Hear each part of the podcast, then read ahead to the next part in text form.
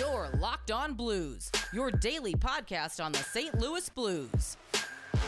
Part of the Locked On Podcast Network. Your team every day. Hello and welcome back to the Locked On Blues podcast, part of the Locked On Live Network and your number one source for daily blues content. I'm Josh Hyman. And I'm Thomas Welch. And today we got a great episode for you. We're recapping what might have been the most exciting Blues finish yet this season as they scored late in regulation to even it up and then came away with an overtime victory 3 2 over the San Jose Sharks. But before we get into that, I just want to remind everyone that today's episode is brought to you by Rock Auto. Amazing selection, reliable low prices, all the parts your car will ever need. Visit rockauto.com and tell them Locked On sent you. All right.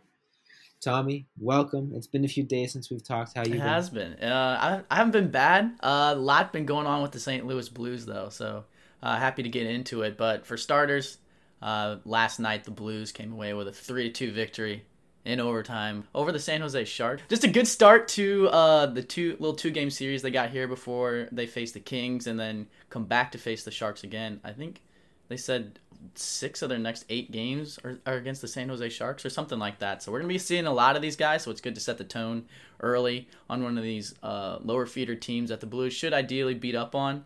Uh, I think they came out kind of hot in the first period. I was I was surprised uh, with their energy. Usually they come out a little bit lackadaisical, but obviously taking a, a penalty in the first minute was not great, uh, given all the things and the, all the struggles that this team has had on the special teams. Uh, but besides that, I thought Scandella played a, a, fantastic first period, and I think his his presence was absolutely known.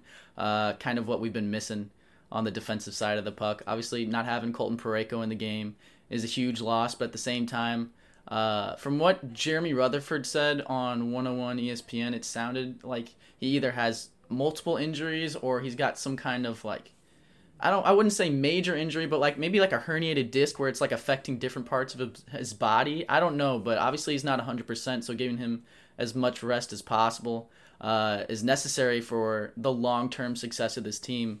Uh, and the Blues played well in his absence. I mean, Torey Krug obviously got the game-winning assist there on a fantastic pass.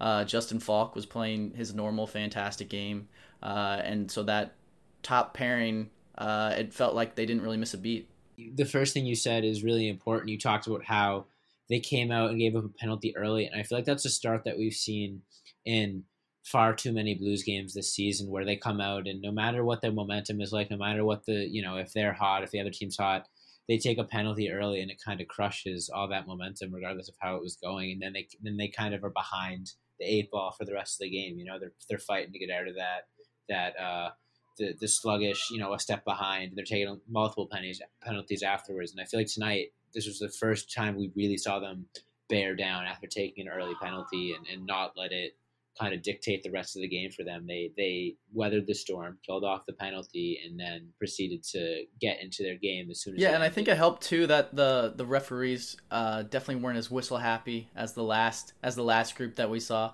uh, but they definitely still kind of dip their toes into uh, the game because at like towards the end of the game, I thought the Blues were going to tie it up uh, with like two minutes left, or not two minutes. I think it was like four minutes left when they got that power play. Uh, they didn't score on the power play, pulled the goalie, scored on that, sent it to overtime. Get a power play in overtime. That was a little bit questionable, and I know Sharks fans are not happy about that.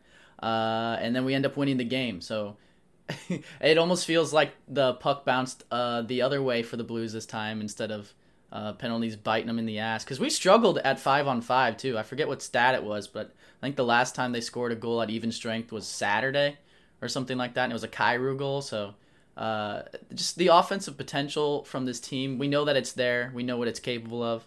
Uh, they're still kind of getting around to producing at the level that we know that they're capable of.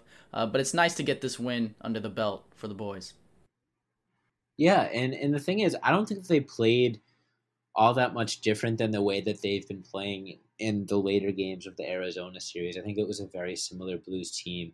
Um, I mean, inserting Scandella was obviously a big difference maker, but in general, I think one of the things I alluded to before this game was that I think we're going to see a really motivated Blues team against San Jose just because they've been playing the same team for so many games that you're not really going to see results as quickly as you'd like to because no matter how many changes you you make, you're playing the same team seven games in a row. You know, you're not gonna you're not going to see those changes happen as quickly or as efficiently as you'd like because the opponent knows you better than you know yourself at this point. You've been seeing each other so much. So I think it was probably a huge relief to be able to see a different faces up there. Uh, you know, lining up for the face off and and being able to think about their game plan a little bit and not saying like, okay, Conor Garland, I've lined up against you 57 times now. What have you done on every single thing? You know, it's it's easier to kind of get away from that. it's not as draining. So I think we really saw them get to their game early tonight, and that's what allowed them to come away with it. Yeah, and I think besides aside from the six minutes in the second period where the uh, San Jose Sharks scored twice, and it wasn't even that the Blues were playing horrible defense, but they could have been playing a little bit better. It almost felt like pucks were just kind of finding their way to San Jose sticks. Uh, a couple guys caught out of position, but at the end of the day, like those goals are gonna happen. Especially with Jordan Binnington playing the way he was, like I think a puck squirted out to the opposite side of him. He slid all the way over, threw his blocker up, and still almost saved it. So uh, I think the boys did everything that they could to come away with this victory. I think they earned this victory. I think they played for the most part, like I said, besides that those six minutes where they, a couple passes they failed to clear, little turnover here and there, and turned into two goals. Uh, but they picked it up afterwards, and that's really all that matters. Because I mean, you look at the stat sheet. 45 shots on goal. And credit where it's due for Martin Jones as well, because I don't know why his stats are just ridiculous against us, but he plays fantastic hockey. And even just looking at the start of overtime, that glove save on, I think it was Justin Faulk, just absurd. Ends up on his ass, flips the puck into his other hand, gives it back to the ref. Well, how are you? But uh, dude, I, I mean, he stood on his head for the Sharks all night long. I don't think he's going to be able to give that performance every night. I don't think their backup's going to be able to give that performance. Um, so, all things considered, uh, just a great job by the St. Louis Blues. The hits were up there. They had 27 again.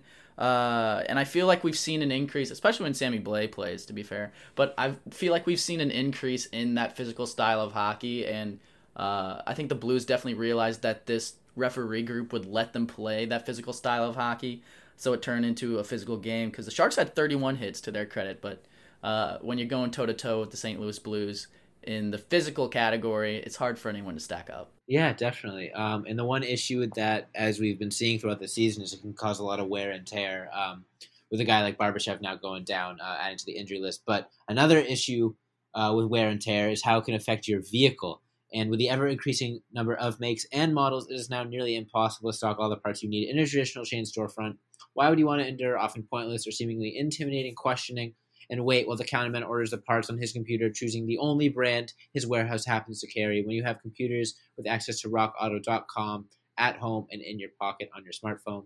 RockAuto.com is a family business serving auto parts customers online for 20 years. Go to RockAuto.com right now to, mm, excuse me, to shop for auto and body parts from hundreds of manufacturers. The RockAuto.com catalog is unique and remarkably easy to navigate. Quickly see all the parts available for your vehicle and choose the brand, specific- specifications, and prices that you prefer.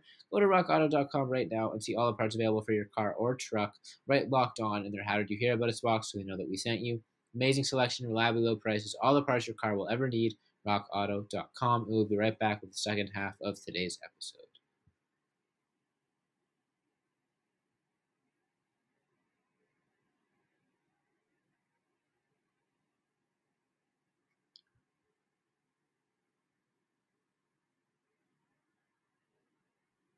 All right. So before we went to break there, uh, Tommy, you mentioned Martin Jones and you talked about his play, and I think that's important to mention because I, I don't. I, I think this is one of the first times this season that the Blues have, quote unquote, won a game they maybe should have lost. I think Martin Jones absolutely stood on his head and did pretty much everything he could in terms of stealing a game for in terms of you know goalie stealing a game. He made a lot of saves that could have and should have been goals, and he kept the Sharks in the game and he kept them on top. And you know they only really Blues only really won because they scored a, a, empty net goal or a goal with the net empty and an overtime winner, uh, four on three. So really overcame the odds uh, in this win. I, I, think Martin Jones wins that game for the Sharks against a lot of other teams in the league. So uh, huge statement win for the Blues tonight. I don't think that should go underrated. Yeah, for sure. And I think uh, just the volume of shots that Martin Jones had to face in overtime. I mean, 10 shots on goal compared to the Sharks' one. uh, that's kind of an uphill battle that any goalie would be asked to fight.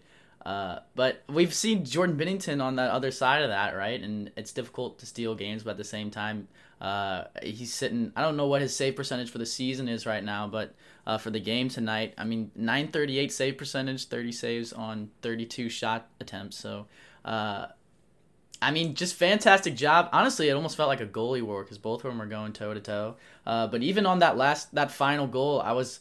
I was a little nervous about David Perron shooting that short side because um, Martin Jones still almost managed to get all the way over there, and he made some just Mr. OT David. Yeah, Perron. I mean, come, what can you say about the dude? Just absolutely fantastic, and he's just always. It's almost like you expect it at this point, but you still get excited when it happens because you're like, man, he just just doesn't disappoint in uh, extra time. But yeah, like you said, just a fantastic win from the Blues. And like we said earlier in the podcast, I felt like they played, even with Martin Jones standing on his head and potentially trying to steal this game, I feel like from a possession standpoint, the Blues kind of had it in hand for the entire game outside of those six minutes uh, where it was a little chaotic. But just looking down the stat line here, I mean, Jordan Kyrou uh, came away from the game with zero shots on goal, but he did ring the bar.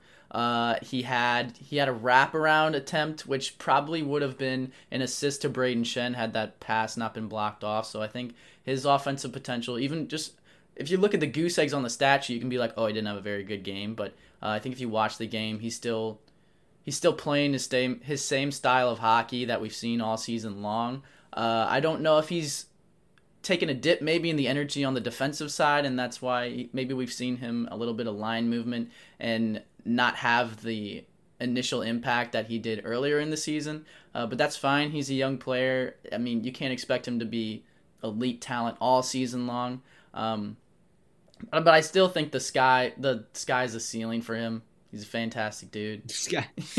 like, dude, he just has no ceiling. The the sky's the limit. Yeah. yeah, that's probably better. yeah, he just has he has no ceiling, bro. Like it, it Wow. especially in a transition of the league becoming more speed based, having a guy who's been touted as a speed demon since the time he was like 15, 16 years old. I mean, you can't really lose in that scenario. So No, and I mean it. You know, all things considered, he he's been spectacular this season. I don't really think tonight was any different. I still think he made a much much bigger impact than he he made in any game last year, um, even without putting up a set. But as much as it might be painful to admit, he started out the season at an unsustainable pace. Uh, it, it was great and it was fun, but I, I, you know we're not going to see three points a night out of Jordan Kyrou from here out, here on out, and that's fine um, because teams are starting to take notice now, and teams are starting to play on him a little bit more, and and he's not getting as much open space. But you know, considering what we've seen out of him, I have no reason to believe he can't make the right pass and thread the needle. So all this means is, yeah, maybe he'll be held off the score sheet for the next few games while teams learn to defend him. But as soon as he starts learning how to read the open play, read the play, and find the open man, then all of a sudden his assist numbers are flying through the roof. So eh, you know, there's no reason to. I don't. I don't think anyone is worried about Jordan Kyrou, but I, I think we. You know, I want to stress that even even when he has zero points on the score sheet, he's still making a huge impact for the Blues. And yeah, maybe defensively, um, he, he dropped the ball a little bit, or isn't isn't bringing the same crazy energy that he was at the beginning of the year. And I also agree that that was probably a little unsustainable for him. But he's making plays. He, the defense is taking notice of him, which is going to make his teammates better. So the Jordan Kyrou is still a superstar, even when he doesn't put up any points. yeah, and you have to take into consideration too that he's playing without Jaden Schwartz, who's that that entire line has been fantastic all season long, and now you're missing 33% of it, and probably even more because Jade, like Craig Berube talks about Jaden Schwartz being that one guy you can put on any line, he just makes it considerably better. Uh, so taking him away probably has the same opposite effect. You know what I'm saying? So uh, Right. it's difficult for anyone to slot themselves into that situation where uh, Jaden Schwartz, Jordan Kyrou, Brayden Schenn are just firing on all cylinders, and then you plug in some dude that has a completely different skill set. So, um, but at the end of the day, I feel like the defense, the f- defensive side of the puck, uh, what we said has kind of been the Blues' struggle so far throughout this season. That, along with special teams, uh, I feel like they played pretty well in terms of marking guys, in terms of uh, separating pucks from the body. The board battle seemed fantastic. I mean, De La Rose, MacEachern, uh, and Clifford, that fourth line, I feel like they just bring it every single night, and you can just rely on them uh, to bang bodies and win board battles and give 110% for every 50 50 puck. Uh, I did not see them lose a lot of 50 50 pucks, and uh, they won more than they lost. So I, I think that line's yeah. kind of been a staple in terms of the energy that this Blues team needs, but really, at the end of the day, everybody brought it to last night. So. Yeah, that line has been a really, really clutch, really good. You could say it's been the uh, the the money line. Mm. Oh, baby, I like that. Uh, oh, yeah. So, uh, speaking of money lines, Tommy, we gotta make that. a there's nickname. a money line. That's nasty. Oh my good, the money line. Speaking of money lines, if you got a money line that you like in any sports game, no matter what it may be, no matter what league, Korean basketball, Japanese baseball, tennis, uh, the Australian Open's going on right now, whatever you're, The Bachelor, BetOnline.ag has you covered. BetOnline is the fastest and easiest way to bet on all your sports action. Football might be over, but the NBA, college basketball, and NHL are in full swing. BetOnline even covers awards, TV shows, and reality TV. Like I said, if you want to bet on The Bachelor or Bachelorette or whatever it's on right now, go for it. Real time updated odds and props on almost anything you can imagine. BetOnline has you covered for all the news, scores, and odds. Is the best way to place your bets and it's free to sign up. Head over to the website or use your mobile device to sign up today and receive your 50% welcome bonus on your first deposit using code LOCKED ON. Bet online, your online sportsbook experts. Reminder that's code LOCKED ON for 50% off or 50% welcome bonus with your first deposit, excuse me, on betonline.ag. And we'll be right back with the end of today's episode.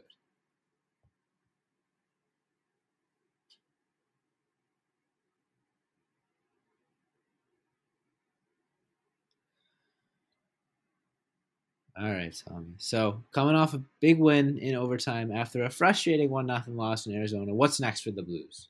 Dealing with a Barbashev injury, nursing a Parayko injury. What what, what do you got to do next? Uh, I think well, obviously one of the biggest goals that we've been talking about for a while is for uh, this team to get healthy as fast as possible. I know Tarasenko is supposed to come back soon. Uh, obviously, don't want to rush him, but Barbashev going back to the injury list doesn't help either. But uh, it seems like a, a, couple guys are starting to pick up in production. Obviously, David Perron went nuts for a little bit there, then went a little bit cold.